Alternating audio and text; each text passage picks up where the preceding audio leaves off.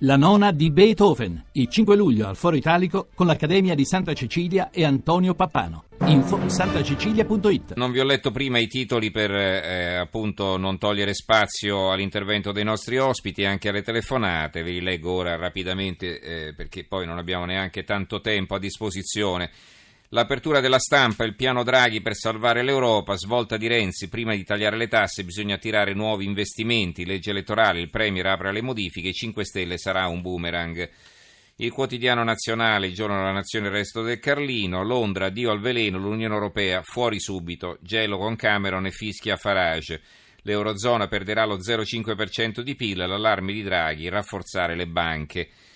Gabriele Canè eh, firma il, l'articolo di fondo intitolato Maionese impazzita. È evidente che c'è qualcosa che non quadra, o meglio che quadra diversamente, come se il voto inglese fosse stato la mano di un croupier che butta per aria il tavolo invece di mescolare le carte. Risultato, quelli che hanno spinto per la Brexit, gli euroscettici, i cosiddetti populisti ora frenano, non cambiano idea per carità ma non hanno fretta, così al Parlamento europeo va in scena l'Europa tradizionale che dice a Sua Maestà Prego, si accomodi, eppure in fretta. E quella alternativa che ribatte, piano, c'è tempo.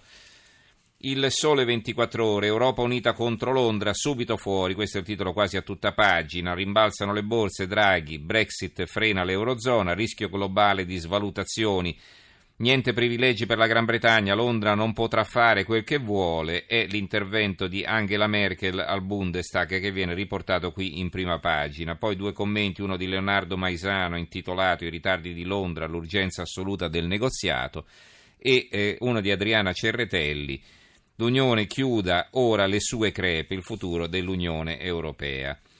L'apertura dell'avvenire, l'Europa affretta, affretta gelo con gli inglesi, il giornale la generazione Erasmus che non va a votare e poi scende in piazza di Carlo Lottieri, il fondo. Che cosa dice Lottieri? Per alcuni giorni ci hanno descritto un Regno Unito diviso in due, con nuove generazioni moderne aperte al mondo che avrebbero votato Remain e vecchi affezionati a un mondo che non c'è più, ormai pensionati e prossimi al decesso, i quali avrebbero seguito logiche nazionalistiche, quando non addirittura xenofobe, optando per il Leave.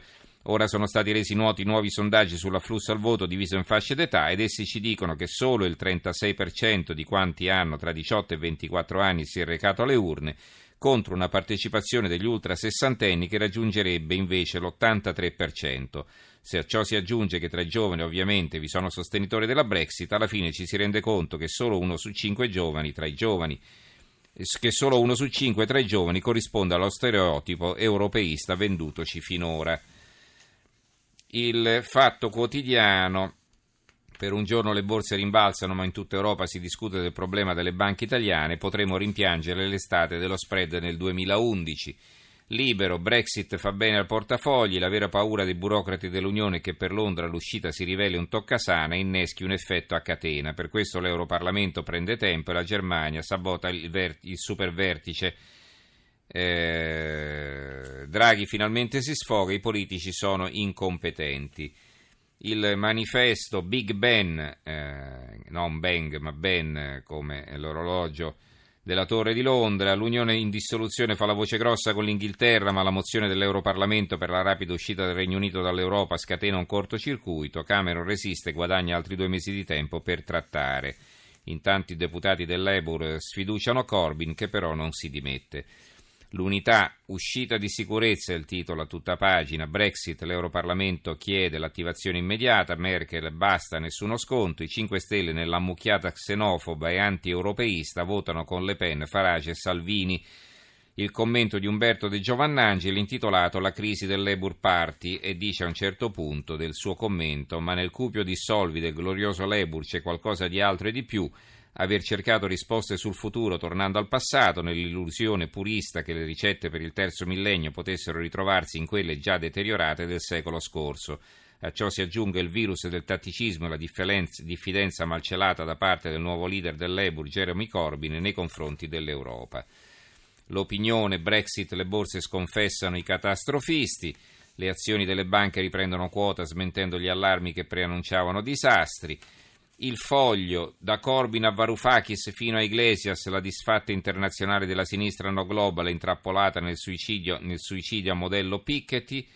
eh, un commento del direttore Claudio Cerasa, e poi i giovani sconfitti non sono a Londra, è un altro articolo, i veri tabù generazionali nascosti dietro la retorica giovanilista sul Brexit, anche qui si racconta appunto che i giovani che eh, sarebbero rimasti fregati se mi passate il termine, dalla eh, decisione degli, dei britannici di uscire dall'Unione Europea, in realtà non sono neanche andati a votare, segno che non gli interessava più di tanto.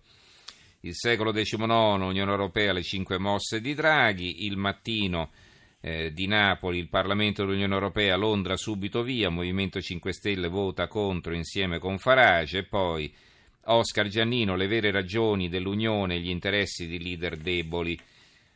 Il Gazzettino di Venezia è un articolo in prima pagina dell'americanista Massimo Teodori intitolato così Ma per l'Italia può essere un'occasione, riferito alla Brexit naturalmente. Altri titoli in ordine sparso, l'apertura del Fatto Quotidiano, il fedelissimo di Renzi conferma, ci chiesero di fermare Descalzi, complotto sull'Eni, Andrea Bacci sentito come teste dai PM di Siracusa, L'imprenditore vicino al Premier ha rivelato che da ambienti iraniani erano giunte pressioni. Dovete sostituirlo con Umberto Vergine nel ruolo di amministratore delegato. Una vicenda piuttosto complessa che il titolo è, eh, ovviamente ha difficoltà a sintetizzare.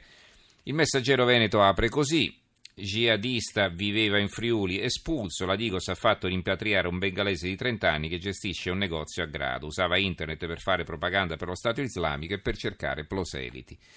Abbiamo finito il tempo a nostra disposizione, quindi salutiamo eh, Gianni Grimaldi e ringraziamo Gianni Grimaldi che ha curato la regia, Fabio Lelli alla parte tecnica, Giorgio Allegretti, Carmelo Lazzaro e Giovanni Sperandeo in redazione. Diamo linea alla giornale radio delle due con Monica Giunchiglia e noi ci risentiamo domani sera. Grazie a tutti e buonanotte.